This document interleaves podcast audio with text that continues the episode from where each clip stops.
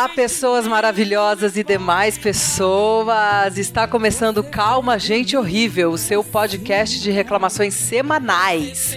Depois de uma semana de pausa para eu lidar com o luto do meu cachorro. Na verdade, o meu luto pelo meu cachorro. Ele, o cachorro não ficou de luto, ele nem sabia o que estava acontecendo. Eu sou a Ana Roxo e estou aqui com a Rita Alves.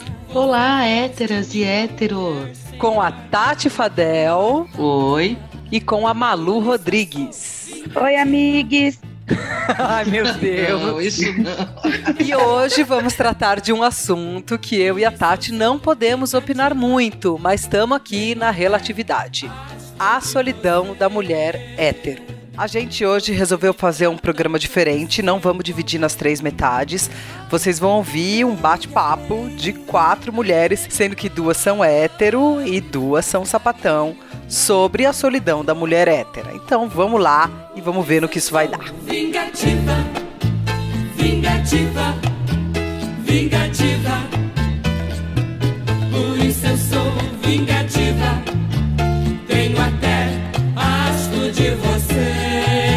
É o seguinte, eu quero saber, porque eu de fato não faço parte desse mundo. Afinal de contas, amigas Rita e Malu, qual é o problema? O que está acontecendo no mundo das mulheres hétero? Que tá todo mundo reclamando, vira e mexe, tá lá uma choradeira, um, um bode e um monte de críticas. O que está acontecendo no mundo da mulher hétero? Eu acho que tem que baixar muito a expectativa, sabe? Então começa daí. a expectativa em relação a que? Aos homens?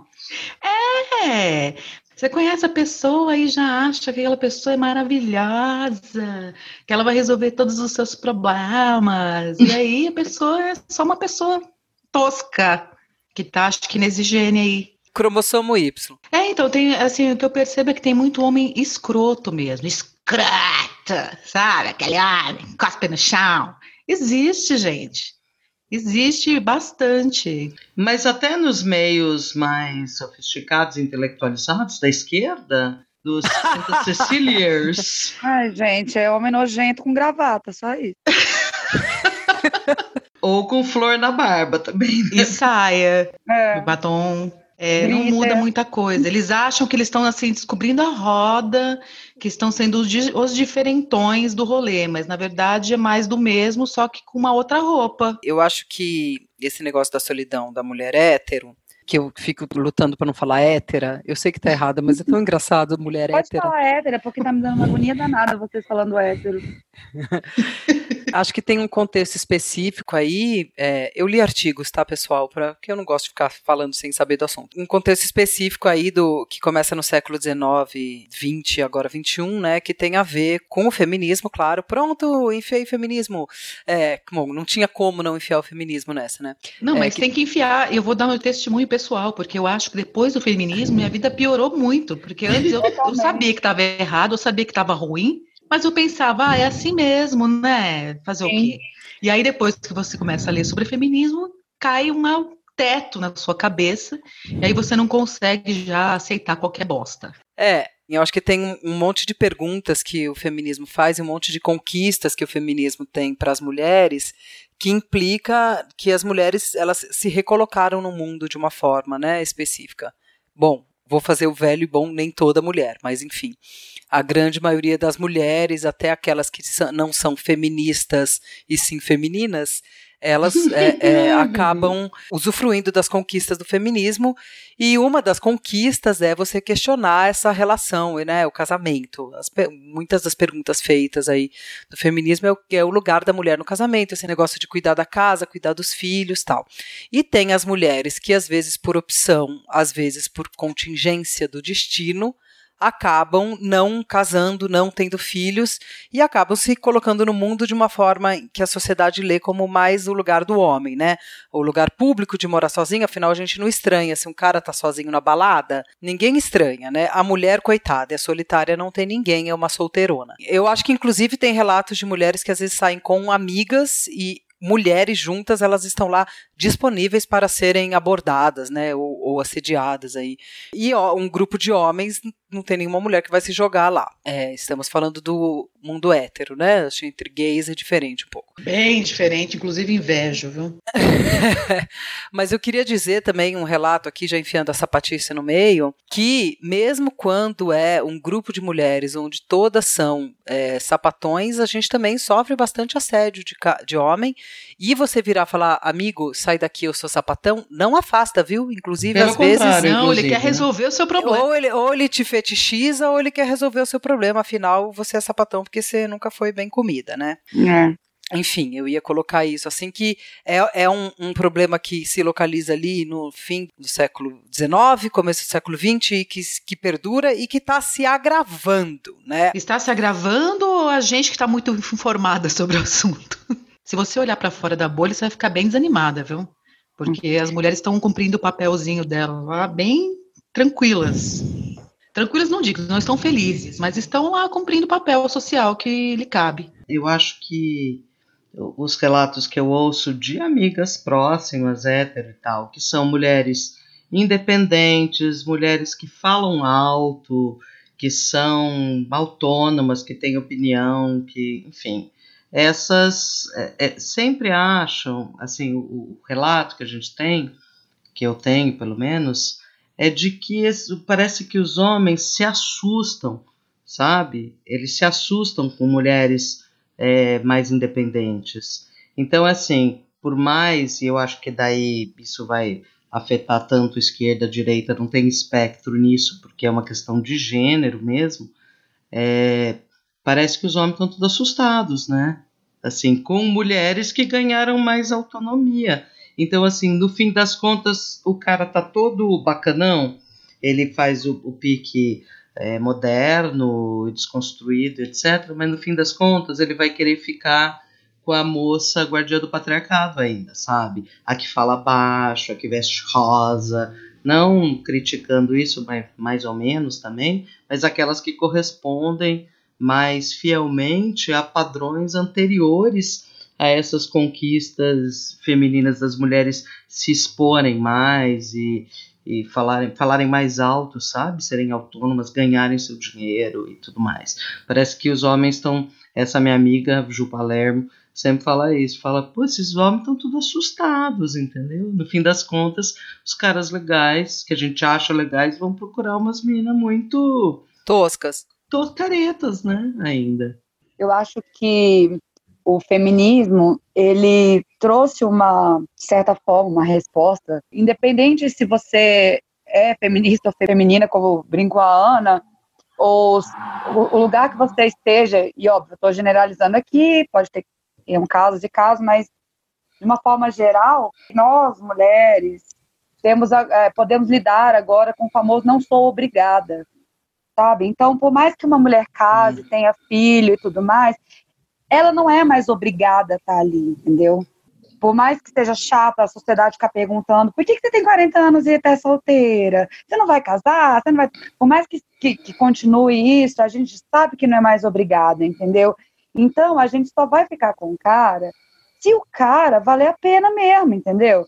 É, óbvio, eu não estou colocando aqui que questões quando a gente sabe de, de violência, não é esse ponto. Colocando de uma maneira, de uma maneira geral, pelo amor de Deus. Mas assim, é isso, sabe? Por que, que eu vou, vou querer ficar com qualquer um se eu sei que eu não sou obrigada? Antes eu era obrigada. A minha avó era obrigada, com 22 anos estava pra titia já, entendeu? Era uma coisa feia mesmo na sociedade, te arranjava casamento. E agora você não precisa mais disso, você pode viver a sua vida inteira, morrer sem precisar da porra do macho, entendeu? Literalmente da porra do macho, inclusive. Mas vocês, vocês como solteiras, vocês sentem isso que eu comentei, do tipo que os caras estão. Eles. Vocês já tiveram a experiência de, Sim, de perceber mas... que um cara está assustado com vocês? Nossa, mas eles se assustam muito se você toma um papel de liderança, se você ganha mais que ele, se você tá no seu grupo, num grupo de amigos e você não fica, sabe, aquela coisa, você se solta, você fala, você impõe, você paga metade da conta porque você tem dinheiro para pagar e, enfim, eles ficam absolutamente intimidados. E eles sabem também que a gente entra num relacionamento porque a gente quer, que a gente não precisa mais. sabe? Que a gente não é obrigada. Tem uma tática que os homens usam muito, que é a de inferiorizar a mulher, de ofender. Por exemplo, ah, você nem é tão bonita, ou então, nossa, você tá gordinha. Dá um jeito de minando a autoestima da mulher, sabe? Porque você tem que estar tá muito fodida mesmo para se submeter a um homem. é, né, é, eu acho que é, é isso mesmo. Eles estão inseguros porque eles foram educados, acho que tem a culpa aí do sistema patriarcal mesmo. Eles foram educados para serem os machos provedores. E hoje a gente não precisa mais deles, né, para isso. E isso causa neles uma, uma estranheza, tipo, eu sirvo para quê então? Estamos nos perguntando. para que que eles servem? Porque assim, e não assim, só provedor é... financeiramente, como eles eles são educados para serem os gostosões, sabe? As, as, sabe aquela coisa do segura sua cabrita que meu carneiro tá solto, sei lá como é que é o negócio. Sabe, agora se, se seu carneiro tá solto, a gente vai fazer um guisado, querida. a gente tá cagando pro seu boi, cabrito, marreco, sei lá que porra é. Ninguém, sabe, não, não tem importância. A Clarice Lispector, que eu gosto dela antes de ser modinha. Não, Rita, eu já te falei que ela começou a ser modinha em 47. Você não tinha nascido. Pois é. Mas ela ressurgiu com força total, sei lá, uns 10 anos no Orkut. no Orkut. No Orkut. No Orkut, aquelas frases que não, que não lhe pertenciam, coitada. Coitada. É, e ela disse que o destino de todas as mulheres é ficar sozinha. Se você olhar ao redor, a sua mãe, sua tia, suas amigas mais próximas que estão numa idade mais avançada, você vai observar que elas estão sozinhas, cara, porque ou eles morrem antes, esses desgraçados, sabe nem para viver longa, uma vida longa, porque eles não se cuidam, fumam, bebem, tocam puteiro, né? E aí eles morrem cedo. E quando não, é divórcio, cara. Então eu acho bem engraçada essa ilusão que a mulher tem de que o homem é a melhor companhia do mundo para envelhecer. Sendo que quando você olha para essas velhinhas que ficaram viúvas ou estão ou ficaram solteiras, elas estão felicíssimas. Parece que elas tiraram um peso dos ombros, sabe? Aquele cara tava um peso morto, dando trabalho do caralho para elas, sabe? Não, eu acho que tem uma coisa que não é só. É, é, é, que, enfim, vou defender um pouco as mulheres aqui, que eu sei que vocês ficam com raiva dessas mulheres. É, que, que ah, é a melhor companhia do homem, mas você acha que tem uma pressão social, de fato, né, em cima disso. A gente tem pelo menos 6 mil anos de patriarcado e só uns 200 anos de feminismo aí, chutando alto, dando uma gorjeta para a idade do feminismo organizado, né, tal como a gente tem. Aí eu estava lendo um artigo, olha, hoje eu vou citar porque falaram que é arrogante eu não citar. Falaram, minha mãe falou, então eu estou obedecendo mamãe. o artigo chama Nem Só Nem Mal Acompanhada, reinterpretando a solidão das solteiras na contemporaneidade. Tirando que tem aspas em Solidão e Solteiras, isso me irritou, é um bom artigo da Eliane Gonçalves, e ela cita aqui, na verdade, uma fala da Carmen Alborque, que é escritora, advogada, professora universitária, feminista e foi ministra da Cultura no governo espanhol entre 93 e 96 porque ela era uma mulher pública, né? Então ela dá esse relato assim, ó. Mais de uma vez estando no governo, recebi convites nos quais aparecia e esposo. E em muitas ocasiões perguntavam ao meu secretário com certa estranheza: "A ministra virá sozinha?" Inclusive acompanhantes se ofereciam espontaneamente, pois não podiam compreender que eu fosse ao teatro e me sentasse só. Recordo que, em uma ocasião, uma conhecida me perguntou como era capaz de subir as escadarias do Palácio Real sozinha para atender a uma recepção ou jantar oficial. Creio que a primeira vez senti um certo nervosismo, logo me resultou normal. Concentrava minha preocupação na conversa que ia manter e nas preocupações próprias do cargo. Então é muito louco, assim. E aí eu faço uhum. o paralelo, tanto que a Dilma sofreu também, né? Que era uma mulher é, sozinha, que não tinha esposa, não tinha na posse, quando ela levou a filha, né? E todo é. mundo ficou, oh meu Deus, que absurdo. E acho que tem esse, essa pressão aí, né? De que uma mulher ela só é estável, ela só. né? Porque tem todo esse mito aí da, da que ficou pra tia, que é solteirona, que as mulheres. É, nesse artigo ela, ela coloca que as mulheres solteiras, né, principalmente de uma certa idade, uma certa idade ou nossa, tá, pessoal? Mas elas são elas são catalogadas entre ou elas são as solteironas que não tem não, não tem sexo, ou elas são é, velhas promíscuas, assim, né? Que são pessoas promíscuas, com uma vida sexual muito agitada, dão para todo mundo tal. É o caso da Rita já, né? É, então, Rita. é. Uh. tá. Quem me dera.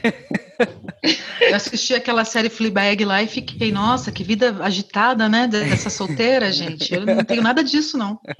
Justamente pela minha chatice. Eu acho que muitas mulheres ainda ficam com essa coisa de que precisa casar, de que precisa achar um companheiro.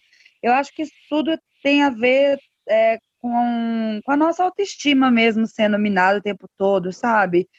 Toda essa ditadura do corpo certo, da beleza. E aí você chega numa uma certa idade, você vê, por exemplo, as atrizes norte-americanas, elas, elas, elas fazem piada hoje com isso, né? Porque depois de certa idade elas só servem para ser mãe de meninas que são 10 anos mais novas que elas, por exemplo. Inclusive tem uma sketch maravilhosa. Como que é, que é o nome daquela sketch? Schumann, é genial. Com a Amy Schumann, que ela, que ela fala que ela, ela tá comemorando o último ano, o último dia de, dela ser fuckable. É, não, é, na verdade ela encontra a Amy Poehler, a, aquela que a gente gosta, né? como é o nome dela? A ah, Tina Fey. A Tina Fey, é. O que eu quero saber é o seguinte, tá? Dentro dessa dessa, dessa situação, eu acho que a gente está fazendo um podcast mais pessoal hoje. Eu queria saber o seguinte, da Rita e da Malu. Vocês se sentem sós? Tipo, vocês queriam encontrar um cara bacana para ser um companheiro ou isso tá fora do plano? No meu caso, tem um plano. Porém, não é um plano que eu persiga. Ai, eu quero, eu quero, eu quero, eu quero. Não vai ter que bater aqui na campainha de casa, porque atrás realmente não vai rolar, deu ir atrás, sabe? Quero e vou criar situações para que isso aconteça? Não, não vou. Hum. Quero, porém, nesse, nesse, nesse nível aí, de preguiça, é preguiça mesmo. Acho que quando a gente chega numa certa idade, a gente vê que já não tem mais surpresa, né? A gente já sabe como é que vai ser o início, meio e o fim, dá um pouco de tédio. Então, é. eu, já, eu já não espero mais, né? A expectativa é bem baixa. Então, é, na maior parte do tempo, eu estou muito bem. Quando que eu fico de bode? Tem uma data específica para o meu bode, olha que delícia. Ano novo. Ano novo, às vezes, me dá um bode. De, poxa, ia ser divertido se eu estivesse com alguém, eu não tivesse que, sei lá, viajar com amigos para me divertir e ficar só eu e a pessoa e transar e beber e dormir. Seus amigos vão estar muito felizes ouvindo agora isso. Acabamos de perder não, tanto um é... monte de. Vou lembrar disso no ano novo, quando eu te convidar para Tanto viajar. é que este ano eu passei sozinha. Eu falei, não, esse ano eu não vou fazer isso, porque eu fico entediada de qualquer jeito mesmo. Não sei se com o homem também não ficaria, hoje, atualmente, porque eu lembro que em outros em outras festas de ano novo eu fiquei bastante entediada. Acho que a data Ai, gente, também você começa não, a namorar, aí o primeiro ano novo é lindo, primeiro Natal é lindo, primeiro dia dos namorados é lindo, primeiro tudo é lindo, entendeu? Depois é um saco, depois é a mesma coisa, depois é a mãe dele, depois é o pai dele, a irmã dele chata pra caralho, entendeu? Os amigos dele enjoados, entendeu? É só a primeira é. vez que é legal, depois não corre. Gente, que amargura, o que, que é isso? E o amor, onde fica nisso, né? Então, é que tá chato. Vamos para a localização do problema. O que, que é chato? É toda a dança do acasalamento que tem, entendeu? É todo o, o, o, a receita de bolo que parece que virou as relações. E aí você, por exemplo, você conhece o cara, aí o cara finge que está apaixonado por você para te comer, aí depois ele some. Mas ainda rola isso, gente? Rola, rola gente, rola, rola muito. Rola muito, cara. E assim. Não precisa, gente, não precisa fingir. É, não precisa, sabe? E é chato. E aí você, você começa a, a ficar de saco cheio mesmo, entendeu? De, de, de, de criar expectativa para qualquer coisa, nem que seja para dar uma trepada, porque você. Assim, como é que eu vou explicar? Não que você quer namorar com um cara, mas Aí o cara some, você fica, porra, cara, sério? Aí você se sente idiota porque comeu um babaca. É, agora tem um nome novo para isso, né? Que é ghosting. Que é o ah, é? famoso é? foi comprar cigarro e não voltou. É, é. a pessoa tá lá comendo é, com uma certa frequência, tá no seu, no seu WhatsApp, no seu inbox, bom dia, boa tarde, boa noite, do nada, de repente, ela desaparece. Sem deixar rastro, sem explicar As pessoas é, perderam mesmo a noção de aquilo que a gente conversou sobre responsabilidade afetiva e empatia, né? Ou pelo menos a decência de falar, ó, oh, não tô mais afim, tchau. Entendeu? Exatamente, é todo mundo adulto. É ruim dar o fora em alguém, todo mundo já fez isso, é horrível, é péssimo. Mas faz parte da coisa toda. Você não quer mais? Meu, ó, seguinte, conheço outra pessoa, ou não quero mais, ou o problema sou eu, não é você. Usa qualquer argumento. Mas não, a é, pessoa vai e desaparece, te deixa com cara de palhaça, né? Sendo que podia ser uma pessoa bacana, mas a, prefere, a pessoa prefere não, ser babaca. uma coisa que eu tenho certeza que já aconteceu, Rita, tem certeza que já aconteceu com você. Às vezes você nem tá tão interessada no cara. Você tá hum. assim, ai, tá, vai, eu saio com você, ai, tá bom, vai, vamos trepar, não sei o quê. Aí você tá tendo maior consideração, porque, né? E assim, ah, tá, você é legal com esse cara, ah, ele continua falando comigo, tá bom, vou continuar falando. E de repente ele some, e você se sente a palhaça. Você pensa, porra, eu podia ter dado um eu que podia ter sumido há, dois meses. Exatamente. Atrás. Nossa, Sim. E você tendo uma responsabilidade, que o cara tá sendo legal. Você acha que o cara tá sendo legal, e aí você tá mal preocupado. Você não quer, sabe? Basicamente, eles não querem ser filhos da puta, entendeu? É, qual, qual é a necessidade de uma pessoa adulta deliberadamente fazer uma coisa dessa? Só tem dois motivos. Ela espiando a cia ou a mulher voltou da viagem? Não, mas é, é, eles têm esse probleminha, não estão mais interessados.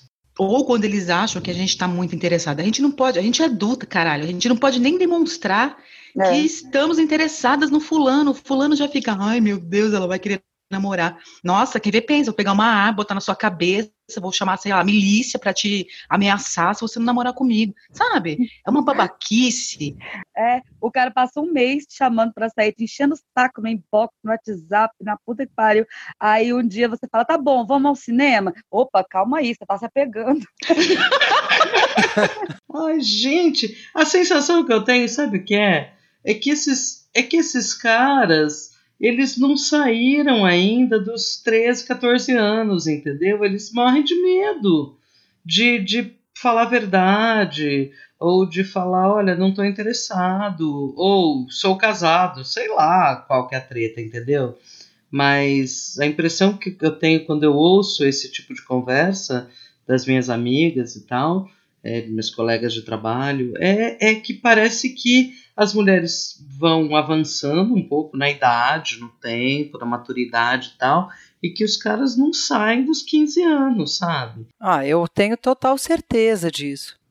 E com as novas tecnologias surgiu o cara que curte só tasting.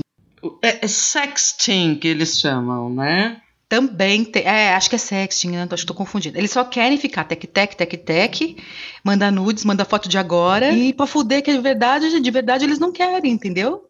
Quando você fala, tá bom então, querido, já vi seu pau, você já viu meus peitos, agora vamos lá. Aí o cara some. É. Ele só quer.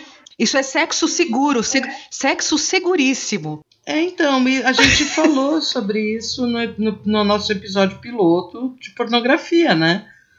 que, que isso estava acontecendo, vocês chegaram a sinalizar isso, que isso Sim. é um fenômeno uh, bem, bem contemporâneo, de, de os caras não quererem de fato manter relações sexuais consensuais adultas, né? De verdade. Exato. E, e, não tem faixa etária, tá? Atinge todas as faixas etárias. É, o que eu queria entender é o seguinte, né? Se vocês têm uma hipótese sobre isso, que é por que que para mulheres não adolescentes, não novinhas, né?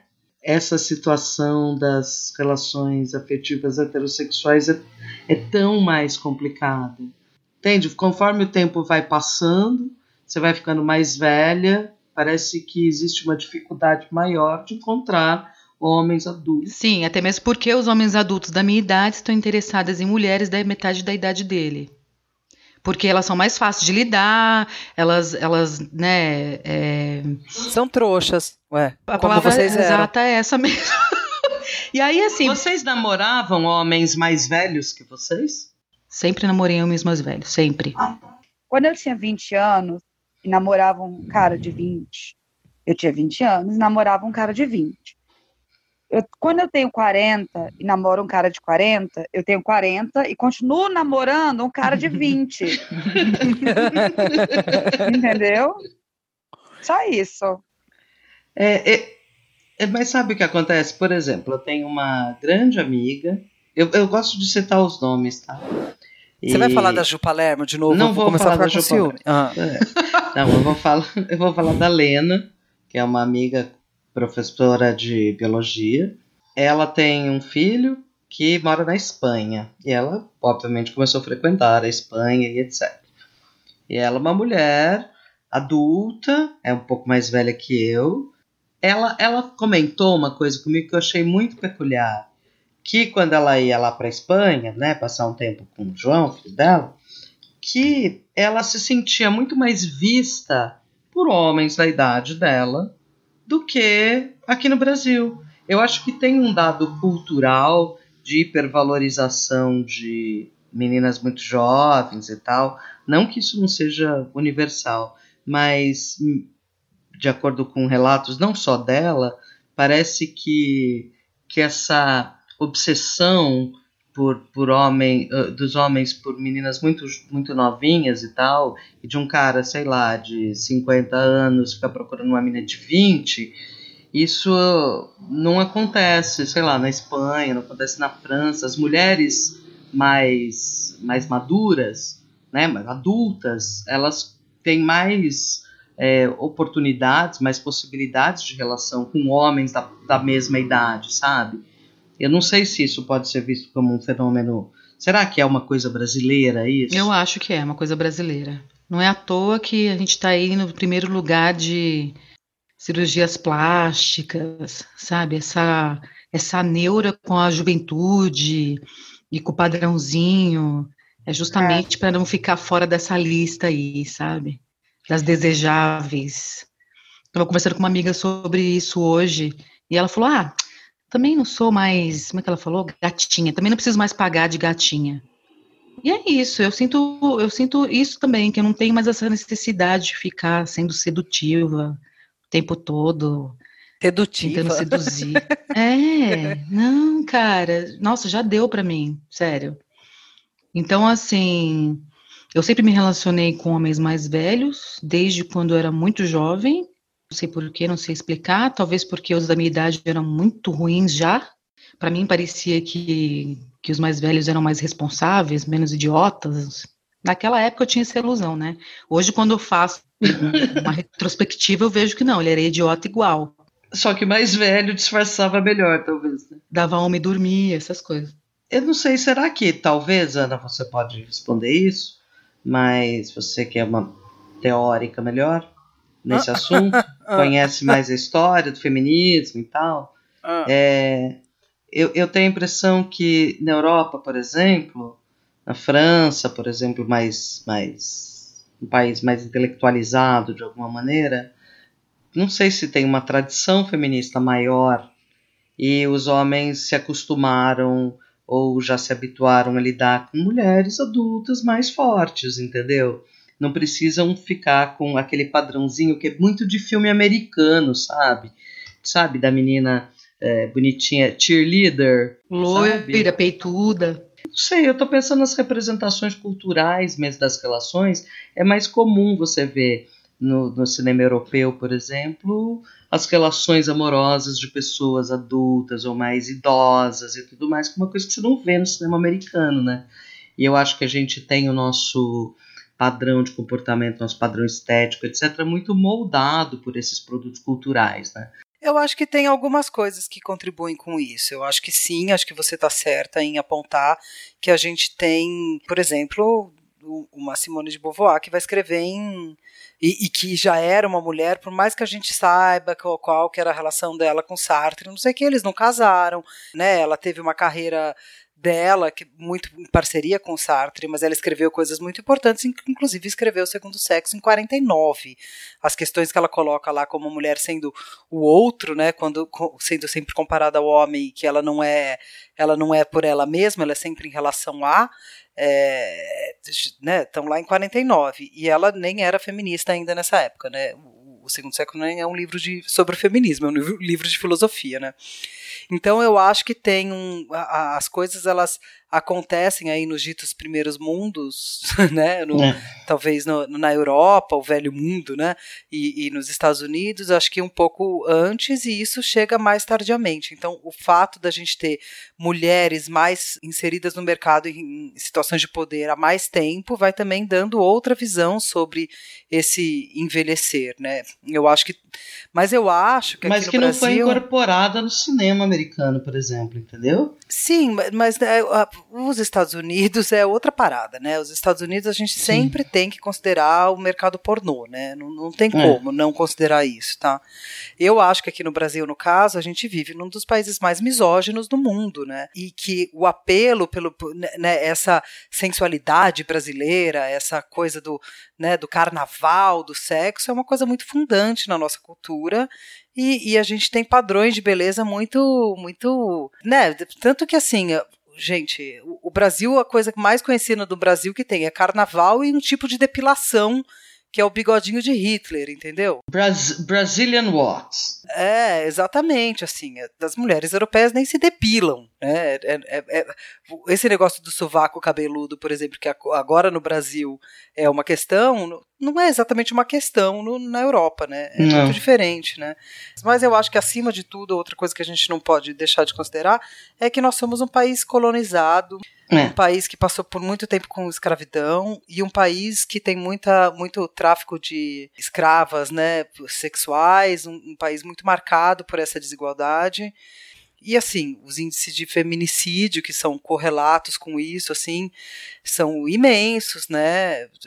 Assim, a gente está lidando agora com uma, uma menina muito próxima que foi violentada e morta, assim. Foi a primeira vez que eu vi um amigo meu, homem, o Cris, vou falar dele de novo, você fica falando da Juliana Palermo, eu vou falar do Cris. É. É, que ele virou e falou assim: Ah, eu agora estou começando a entender o que vocês falam, o que, que é andar na rua com medo. Eu estou andando na rua sozinho, eu não tenho medo.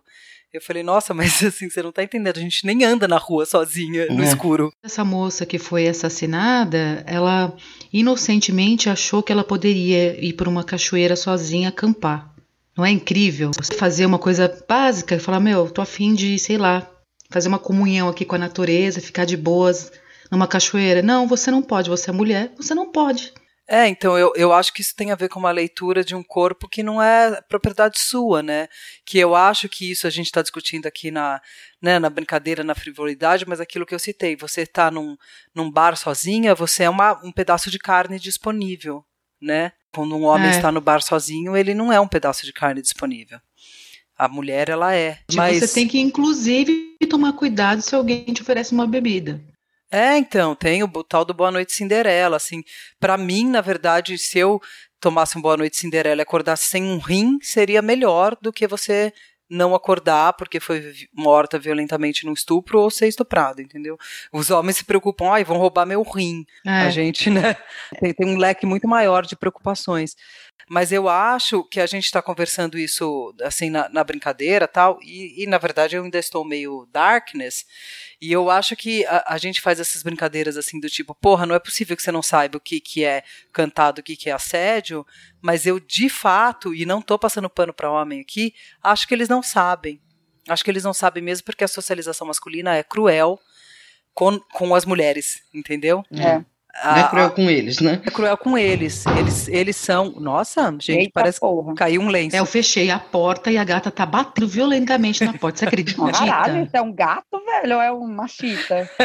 que é uma onça. É um é. homem batendo na porta falando. Ai, que medo. É o amor da sua Você pediu para bater aqui, estou batendo. Então, eu acho que eles, eles realmente não sabem qual é a diferença de, de cantada e de assédio, porque eles são criados sendo os pipizinhos de ouro, né? A autoestima masculina faz com que eles tenham o direito de chegar em qualquer mulher, porque é assim que o homem é, o homem tem que espalhar a sua semente, não sei o que, não sei o que lá. E só que acontece que com, com as mulheres, vou usar uma palavra que eu odeio, estou usando com todas as aspas do mundo, as mulheres se empoderando do lugar, elas lutando pela autonomia delas e não querendo fazer parte desse sistema de, de casamento, né, ou, ou, ou desse sistema de acasalamento dessa maneira, eles estão patinando de um jeito que, coitados, eu tenho até um pouco de piedade, porque eles estão patinando tem uma geração aí, que vocês me desculpem eu falar isso, mas tem uma geração que dos 60 para cima que eu já desisti, não tem mais jeito, são é claro, nem todo homem com mais de 60, mas puta, bicho, são os homens que têm que se desconstruir muito e para se desconstruir eles vão ter que ouvir a gente. Suplicy. Mensagens subliminares no podcast, né? Ciro Gomes. Mas, enfim, é, eu, eu acho porque é muito entranhado o patriarcado e a misoginia. Então, é muito entranhado e eles não fazem um esforço, sabe? Eu acho que eles estão num lugar tão bom de privilegiados que eles falam: ah, deixa nós aqui, meu, foda-se. É, e aí com as guardiãs do patriarcado que ficam soltando essas notinhas do tipo, ai, o feminismo estraga a paquera, vão tomar no meio do cu, cara. É, eu acho que a gente vai chegar naquele lugar de sempre, que é a questão não é individual, né? Não, tipo, não é individual. Não é a mulher hétero, ai Rita, você é uma loser que não achou um cara porque você é mal-humorada e amarga. Ai, Malu, não é, não é um problema seu, né? Então, assim, um monte de mulheres que muitas vezes se sentem do tipo, cara, o que, que tem de errado comigo que não tá rolando? É a gente pensar que a gente tem um problema de novo, sabe? Eu acho que esse é o foco. É um problema estrutural na sociedade, é. de, de, principalmente aqui no Brasil, e é agravado agora com a legitimação da misoginia, né, com esse governo que, de uma forma ou de outra, assim, tenta nos colocar de volta em lugares de submissão, embora isso seja um ponto de não retorno, mas mil tentativas, sabe? Com Damares, com as falas misóginas de um por um desse governo. Se a gente já tinha um problema estrutural que vem do nosso sistema colonial e tudo mais, a gente está com isso evidenciado e legitimado, entende? A, a gente está vivendo um momento de misoginia legitimada. Não é à toa o aumento do número de feminicídios. Parece que os homens ficaram tão tão intimidados, que estão, tipo, dando troco, sabe? A sensação que eu tenho é essa. Sim, vocês querem sair desse lugar, vocês não vão sair, vai matar vocês. É, tipo isso. Então eu acho isso muito é. foda, porque o que começa sempre com como um papo começou hoje, né? Com um papo descontraído.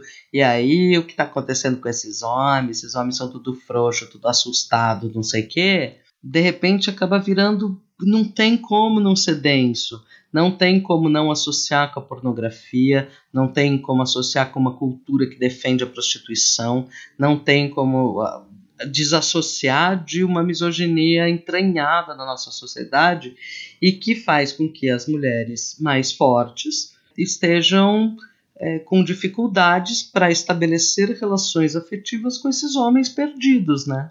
É uma história de uma amiga minha que eu acho que eu até contei na live, mas que vou repetir aqui, é, que que ela é, tipo, foda também, né? Poeta, dramaturga, atriz, diretora de teatro, super autônoma, tal. E aí ela, para estratégia para ela conseguir ficar com caras, ela começou a se fingir de idiota para eles, sabe? Fazer uma voz um pouco mais baixa, um pouco mais aguda e fazer perguntas idiotas para deixar eles falarem. E então ela foi sair, por exemplo, com um cara, sei lá, que é, tinha uma banda e, por favor, ela trabalha com teatro, ela sabe como funciona um ensaio, né? Um ensaio de uma banda não é tão diferente, né? É, e aí ela fez perguntas assim do tipo, nossa, mas como é que é? Vocês, cada um treina seu instrumento em casa e depois vocês se juntam? Como que é? Uma pergunta completamente imbecil. E o cara ficou explicando para ela, não entendeu que ela estava é, e, e, ela falou que o pior disso tudo é que os caras não entendiam que ela estava tirando sarro, não entendiam que ela estava se fazendo idiota e que e dava certo. O pior de tudo é que dava certo. Isso causou muita decepção nela, né? Ela falou assim: então entendi. Para eu para eu entrar na dança do, do acasalamento, eu tenho que fingir que eu sou uma imbecil. Exatamente. Exato. Ô, ô Tati, é, respondendo a sua pergunta agora, tardiamente, se a, você perguntou se a gente tinha vontade de achar alguém, de se relacionar ainda e tal, é assim, óbvio que a gente sempre pensa, ah, se aparecer alguém legal, tudo bem. Mas eu vou falar para vocês que depois eu me separei, o Raul tava com um ano, né? E eu, e eu pensei sobre isso, sabe? Será que eu vou achar outra pessoa? Mas eu tenho um medo tão grande pelo meu filho, e não é porque ah, eu vou namorar com alguém e você parar e o Raul vai ficar triste porque aquela pessoa vai sair da vida. Não, gente, eu tenho medo do meu filho. Já aconteceu alguma coisa com ele, sabe? De alguém estuprar o meu filho, de alguém matar o meu filho. Sim, se vingar de você, matar o seu filho, né? Alguém que eu levei para dentro da minha casa, sabe? E aí, nesse caso, as pessoas podem falar, mas nem todo homem. É, mas nem todo homem, eu não vou brincar com meu filho, entendeu?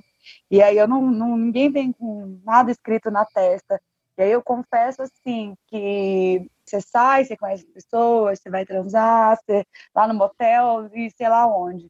Mas eu acho que essa coisa de estar com alguém, de agora que eu tenho filho, é uma realidade que me parece muito muito distante assim, sabe? Pelo menos enquanto ele, ele é tão pequeno e não fala e, e não corre muito rápido, eu não sei, assim, olha só o nível de medo. Ou não sabe empunhar uma arma para explodir a cabeça de um agressor? Ele é muito novinho, ainda não posso falar, filho, se chegar perto de você, tá vendo essa faca aqui, ó? É aqui nessa parte da coxa que você enfia para sangrar até morrer. Em dois minutos morre, tá? Ai, adoro. Ótimo. Então, ah, então, como ele ainda não entende isso, olha só que, que pode estresse do caralho só pra namorar, cara. Porque você tem medo dos caras. E aí o que você vai ouvir é, ai, mas nem todo homem. Meu amigo, vai tomar no seu cu. É, para mim, a princípio, é todo homem. Aliás, para várias mulheres, são todos. Sabe, não tem como trabalhar de forma diferente. Cara, se eu tô andando na noite, de noite em qualquer lugar, que seja um, um, um trajeto curto, sei lá, da porta da casa de alguém ou do, de um boteco até o meu carro, não tem nem todo homem. Exatamente. Eu não vou dar o, o benefício da dúvida. Ah, esse daí tem umas florzinhas na barba, acho que ele não, para mim é todo homem, cara. O meu, o meu instinto, o jeito que eu fui criada é para me proteger de todo homem. E eles que lutem para provar que não são, né? Tem um menino que conta uma história que eu achei é engraçado, é triste, é fofo ao mesmo tempo, sei lá, que ele tava andando e tinha uma moça na frente dele, ele reparou que a moça estava assustada, que a moça estava olhando para trás o tempo todo com aquele olhar, bom, aquele olhar que a gente sabe qual é o olhar, né? E ela acelerando o passo e tal. E aí ele é gay, né? E aí ele começou a cantar Lady Gaga para ela se tranquilizar. eu já ouvi homens falando para mim, quando eu estava nessa situação de estar já à noite, eu voltando para casa, andando na rua e acelerar o passo, o cara falou: "Calma, moça, não vou fazer nada não".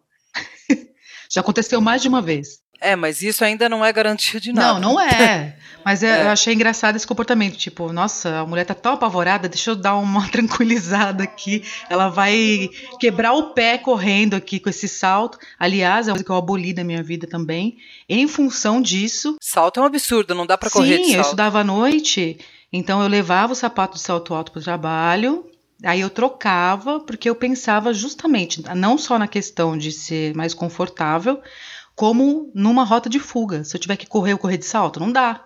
Eu chegava aqui no meu bairro 11, 11 e meia da noite. Eu tenho uma pergunta para vocês, para a gente dar uma aliviada também aqui, né? Para ninguém é, morrer de depressão. Eu acho que associam muito a solteirice à solidão. Vocês são solitárias? Eu não. Hum, eu acho que ser solitária às vezes é igual estar triste. Pode ser passageiro, às vezes você pode estar solitária, é, às vezes se sentir solitária no caso, e às vezes não. Mas eu acho que, por exemplo, quando você acaba de terminar um relacionamento, no início do fim do meu, do meu casamento, por ah, exemplo. É o vazio existencial pós-rompimento, é normal. Aí eu acho que com o tempo você vai aprendendo a viver com você de novo, sabe? E fazendo só o que você quer fazer, não é incrível? Mas eu acho que no geral, assim, é, eu não sei, porque tem gente que pula de um relacionamento para outro, né? E aí não. Oi? não Chamou? Oi? Oi? Oi? Quê? Mas a gente não conta que a gente é sapatão, é diferente. É, é, sapatão é assim mesmo. Vocês estão é. em outro grau de evolução. Dá licença que a gente está aqui no umbral falando. Coitadinha. Olha, eu passei um tempão num relacionamento de quase 10 anos. E você vai perder, vai a personalidade vai virando uma mescla do outro com você. É uma, é uma, é uma maluquice. É uma maluquice pela, a qual eu não pretendo mais repetir, sabe? Ô Rita, e você se sentia mais só no casamento ou agora? Ah, acho que nenhum dos dois momentos eu me senti só. Só me senti assim, excluída. Nossa, eu me sentia muito sozinha no casamento. Eu me sentia muito, muito, muito péssima. Assim. Eu não sei, eu acho que é porque a gente também era muito diferente, eu acho, sabe? Talvez eu quisesse uma coisa, ele quisesse outra. Eu não sei o que, que foi, mas eu sei que eu me sentia muito sozinha. E eu fiquei muito chata também, fiquei muito carente por causa desse, dessa solidão que eu sentia, sabe? Ainda mais que eu estava em outro estado, minha família toda aqui em Brasília, eu lá em São Paulo e tal. Sentia como se, inclusive, todos os meus amigos, que eu achava que tinha alguns mesmo, e eram só amigos dele, e realmente, de fato, alguns eram só dele mesmo. E foi com ele. Mas outros ficaram, e aí eu fiquei pensando, ah, que legal, né? Eu, consegui manter um. Pessoal, isso me deixou feliz. Mas eu passei. Não, fiquei, não fui muito feliz, para falar a verdade. Eu acho que o bônus foi meu filho me deixou muito feliz de ter o Raul, assim, meu neném. Você sabe que eu tô. Cês, as pessoas sabem que eu estou é, vendo Grey's Anatomy, né? Que é uma praga na minha vida. e, e, lá eu notei uma coisa, mas que eu já tinha notado muito em filme americano, assim, que eu acho muito louca da cultura americana, que tem um momento que você está se relacionando e tem um grande problema quando a pessoa diz eu te amo. Eu acho tão engraçado isso. Eles entram todos em crise. Ah, ele falou eu te amo para mim, eu tenho que responder eu também. E não sei assim. E eu não sinto isso. Eu, não, eu queria perguntar para vocês assim, isso é uma questão no, nos relacionamentos héteros? Porque Tati, você já te sentiu dificuldade ou entrou em crise porque Nossa, alguma namorada eu, duas disse... semanas eu tô falando que eu amo já. É, eu também. Né? Duas semanas já tá falando que ama porque já tá morando junto, é, né? Então. já casou. eu sou muito transparente nos meus relacionamentos, eu acho. Mas teve homem já que espanou quando você falou que amava? Não espanou, mas. Como é que eu poderia dizer? A pessoa ficou. gostou e ficou ali. Não desocupou a moita e nem retribuiu sempre cair no eu te amo, de, de, de falarem para mim, eu, oh, eu também te amo, e depois tomar um pé na bunda. Sempre falavam para mim, eu ficava muito feliz, porque, eita, tá sendo correspondida, também te amo, e a pessoa me dava um fora depois. Aliás, eu sou a, a, própria, eu sou aquele poste do trago a pessoa amada em 10 dias, que a pessoa começa comigo, me dá um pé na bunda e um mês ela tá na, casando com o outro. Entendeu? ah, esse é um clássico também. É. é ai, não tô, não tô afim de nada sério. É. Com você, não, né, gata? É Passou a mês tá com outra. Você, sou eu, daqui a pouco tá casando. O problema era eu, então. Por que, que esses caras não falam, né? Eu não consigo entender. Fala assim. Não sei, eles, eles querem, ô, Tati, eles querem manter o contatinho, entendeu? É, eles querem ter aquela reserva, né? As pepecas reserva lá no, nos contatinhos. E por isso que eles não dão essa espanada logo de cara. Porque é bom ter uma pessoa ali para aqueles momentos de seca. É, ele é, fica é mais fácil um contatinho do que ir à luta de novo para comer uma mulher, que tem toda aquela dança é. do acasalamento que muitos não têm mais saco também. Aí ele fica com aquela grande reserva de contatinhos e você fica lá de trouxa. É o velho oi sumida, né? É, exato, exato. Quando, nossa, só acho que começou o ano agora, 2020, a gente também tá nesse clima de apocalipse, coronavírus, terceira guerra. O tanto de amiga que eu vi postando no Facebook, os, os embustes aparecendo, os, apare, os fantasmas, sabe? Oi, sumida, elas estão tudo. Nossa, voltou dos mortos. É isso, eles ficam lá aguardando, entendeu? É, eu acho que já começando as comparações aí, uma coisa que eu vejo muito entre as sapatões é que, a exemplo meu e da Tati, a gente mantém a relação e mantém a amizade, né? Para uhum. mim é meio absurdo pensar que uma pessoa com quem eu me relacionei e amei vira o meu grande desafeto, assim. Tirando algumas, tá? Nem todos, algumas viram grandes desafetos, sim. É. Mas em geral, eu, eu tenho muito carinho pelas pessoas com quem eu me relacionei e muitas vezes elas viram muito amigas, como tá Tati, tem outras aqui. É, na, na lista. Quando é que vocês vão assumir que, que o universo sapatônico é uma seita? Não, não é uma seita. porque Onde todo mundo se conhece, todo mundo se relaciona ali, entendeu? É, o, o, todo mundo se conhece, é, é, é, difícil até porque, né, como eu já disse, tem o tal do rebuceteio também, que aí é manter amizade com a pessoa que tá, com a sua ex-namorada que tá namorando a sua ex-namorada é mais difícil um pouco, mas quando você não entra na paranoia de que, ai meu Deus, elas estão falando sobre mim, porque não estão, né, elas estão transando, estão fazendo outra coisa. quando, quando, você não entra nessa paranoia, dá para fazer também, né? Mas eu acho que tem, é, é de novo, é uma questão maior que isso, né? Por que, que a comunidade gay, comunidade gay não, masculina não, né? A é. comunidade lésbica, ela é tão fechada. É uma comunidade fechada. Agora que talvez esteja abrindo um pouco mais.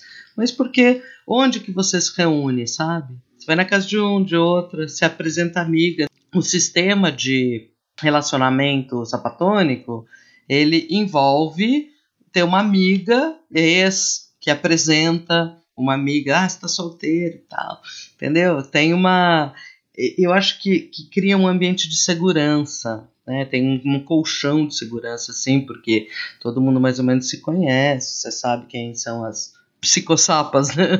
Nossa, psicossapa é foda. É, então, ó, isso daí é treta. Não, sabe, cai fora rapidão.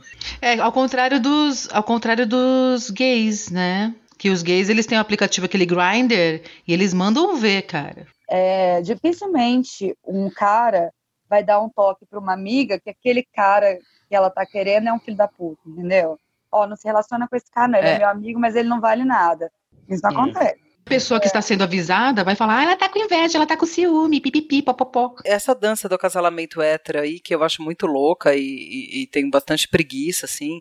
Eu tenho, desculpa, gente, eu tenho muita preguiça. Eu tenho preguiça de umas amigas minhas mais novas hétero que ficam competindo entre elas. Eu tenho vontade de esfregar a cara delas no chapisco. Eu tenho preguiça de ver menina que fica, não consegue conversar com o cara sem ficar passando a mão no cabelo e fazendo cara de sensual. Eu tenho muita preguiça disso. E tenho preguiça de homem que vê toda mulher como um pedaço de carne e é muito difícil de, de se relacionar.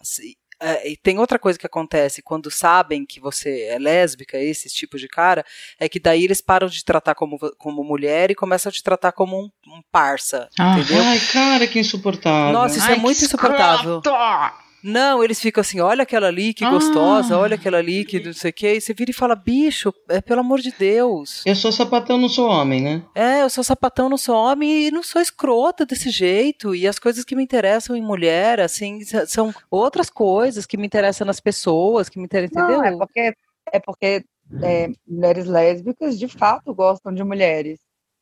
É, então. Isso, é, isso é verdade. As lésbicas gostam é. de mulheres entendeu? Homens héteros gostam de, sei lá, da buceta. Não, nem nem quando nem muito, muito quando gostam, né? Porque assim, tem toda uma escala, tem todo um processo de como a buceta tem que ser, né? Tem que ser rosada, depilada, assim, assada, blá blá blá. Chegar para uma lésbica, ela tá nem aí. Sabe? E, porque ela gosta de mulher, entendeu? Ela gosta de Vamos lá, eu queria saber aqui, acho que a Rita fez uma lista, frases que toda mulher solteira ouve. Você é tão bonita, por que está solteira? Esse é o pior tipo de chaveco, gente. Porque é. além de bonita, eu sou inteligente, desgraça. Ficar solteira é tão ruim, você vai envelhecer sozinha? Não, é. com as amigas. Pronto. É. Viajando, tomando dry martini, sua chata. Vou te apresentar um amigo. Nossa senhora. Eu não gosto de ouvir essa frase, gente. É como assim, meu Deus, você está com esse defeito horrível na sua vida, vou consertar. Nas sapatônicas não. dá certo, comigo não dá. Não, com hétero. Não me apresente amigo que me ofende. É, e foi o que a Malu falou, a mulher não avisa. Ó, eu tenho um amigo, mas olha, é um bosta. Ela joga lá a porcaria pra você, entendeu? É. Ah, eu preciso Ó, contar um caos, posso? Aqui, pega, conta, conta o caos. Mas vou contar. Uma amiga minha mandou mensagem para mim falando assim: olha, o cara viu você no Facebook, te achou mó gata, quer te conhecer. É meu amigo, pá. Aí eu falei, ah, então vamos, não tô fazendo nada mesmo. Eu tinha acabado de me separar, tava meio assim, né, na lona ainda. O cara veio, adicionei, tal. Combinamos de sair, fui num bar que eu ia sempre. Primeiro erro, nunca façam isso. Nunca levem um ser humano que você vai ver a primeira vez no seu bar predileto. Porque estraga o bar, claro. Estraga o bar. E você ainda pode passar vergonha, que foi o meu caso. Aí ele pediu vinho, pediu chopp, eu pedi meu dry martini, ele e ele, a gente tomou duas garrafas de vinho e chopp e drinks, enfim. Mas eu tava bem. E aí, de repente, ele começou a transpirar, ficou branco. Eu falei, meu, você tá bem? Ele falou, não, não estou me sentindo bem. Eu falei, vamos pedir uma aguinha, né? E eu vou pedir a conta e eu vou ao banheiro e a gente vai embora. Ele falou, beleza. Aí eu fui ao banheiro. Quando eu voltei, que eu fui favor, me sentar. Ele se cagou, ele se cagou, por favor, por favor.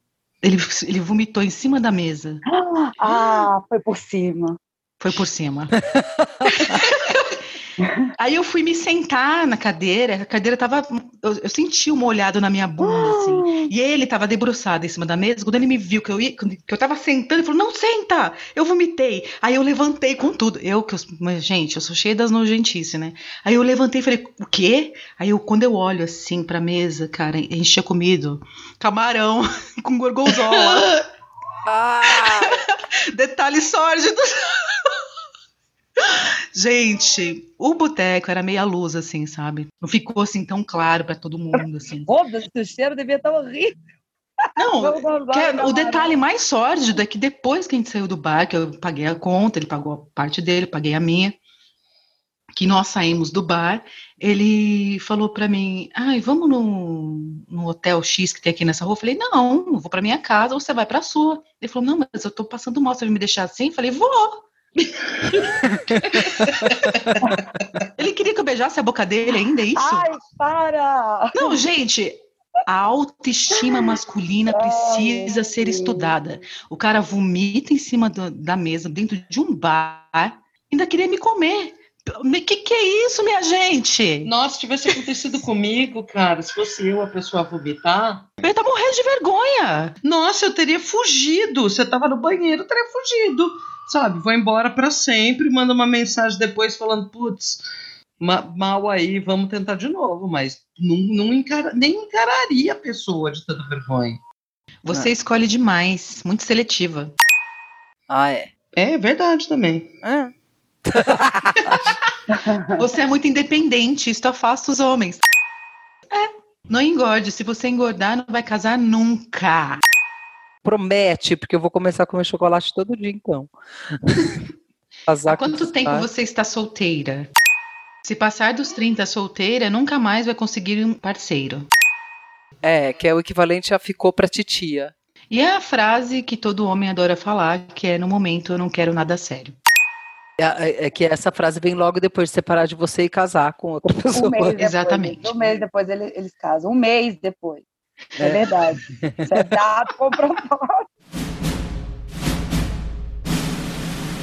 Tem um filme que eu assisti muito bonitinho que é, é uma comédia romântica bem água com açúcar, que se chama Ele Não Está Tão Afim de Você. Tem um elenco só de estrelas. É, a história é a seguinte: as mulheres né, são ensinadas desde muito jovens a acreditar que maus tratos é sinal de amor. Então, isso causa um, um dano neural em nossas cabeças e passamos muito tempo acreditando que se o cara não ligou de volta é porque ele está afim de você, sim. Que ele está se fazendo de difícil. É. Ai, e se você ligar, será que significa que você está desesperada? O filme é baseado nesses pequenos dilemas que já atingiram qualquer mulher em algum momento da vida. É assim, é, dá para levar umas reflexões bem legais, porque é isso que eu disse, você acaba se identificando com várias situações no filme. Três petralinhas. Aí depois que você assistir esse filme Água com Açúcar, você vai para um que é para descaralhar a cabeça, que chama The Lobster. Vocês assistiram? Não, esse não. Cara, eu assisti, mas eu, eu achei ele muito esquisito é, demais. Mas ele eu não é consegui. Muito... Ele é muito esquisito, cara. Eu não, eu não consegui seguir, não. não. Não entrei na pira lá, não. Enfim, num futuro distópico, o filme conta a história de um homem desesperado por não conseguir se conectar com ninguém e que quebra as regras da cidade, que é um lugar onde os solteiros são presos e obrigados a encontrar um par. É lei e ninguém pode ficar solteiro ou viúvo, e a solidão é proibida. Se a pessoa toma um fora, ela é levada para um hotel e tem até 45 dias para encontrar um novo par. Caso não consiga, é transformada em um animal de sua escolha e solta na floresta. Meu Deus! eu, vou, eu vou tentar ver de novo. Gente, é, é bom pra caralho. E tem aquele ator, esqueci o nome dele, caramba. Colin Farrell, que ele tá ótimo nesse papel de homem estranho. Eu, eu nem gostava muito desse ator, eu passei a, a amar depois que eu assisti esse filme. Cinco petralinhas para esse filme. Nossa! Nossa, cinco petralinhas? Ai, eu amei demais esse filme. É tudo sem. Eu, eu cheguei à conclusão que, eu, que eu, essa escala petralinhas da Rita é inválida. É subjetivo, é a escala da Rita, ué. Ah, é. então, mas não funciona pra mim. É. A, me, a, gente tá no vigésimo podcast, agora você quer ver sentido na Rita, é isso. É. e nós nem falamos do clássico da solteirice. Qual? É só vou jogar no ar e tudo bem. Sex and the City. É a escrotidão da, da, de quatro mulheres legais, interessantes e tal, que não fazem outra coisa da vida a não ser se reunir pra falar de homem, cara. E eu assisti, maratonei, cara, na época. Eu devia ter eu 20 também. e poucos anos, eu achava, nossa, que legal. Nossa, que bom que não sou eu que sou, sou escrotizada. As mulheres lindas, maravilhosas de Nova York também são. É. É universal. Você fez de mim uma hipócrita. Você fez de mim mulher sem lar, uma marvada. Bom, mas enfim, com essas considerações chegamos ao fim deste episódio. E quem quiser falar com a gente, reclamar com a gente, explicar pra gente que não são duas metades, são três metades, metade não se usa assim, os nossos contatos são o Instagram, arroba calma, gente horrível, no Twitter, arroba gente calma, no Facebook e no YouTube pode procurar por Calma Gente Horrível, ou você pode mandar um e-mail pra gente no calmagentehorrível.gmail.com. Em breve teremos novidades para ganhar dinheiro, fiquem atentos. E a nossa designer gráfica maravilhosa, quem conhecemos, né, gente? A gente conheceu a Cláudia. Cláudia, tô com saudade. Cláudia. Uma fofa. Eu não conheci. Ai, é uma fofa, Cláudia. Você, além de talentosa, é tão legal e cheirosa. Fiquei impressionada. É, não é uma cantada, é só uma constatação. Você pode, você pode contatar a Cláudia no www.editorasdearte.com.br. Calma, gente horrível. O homem contemporâneo não vai mudar. Mas você pode não se relacionar com homens horríveis só porque a sociedade falou para você engolir qualquer patifaria.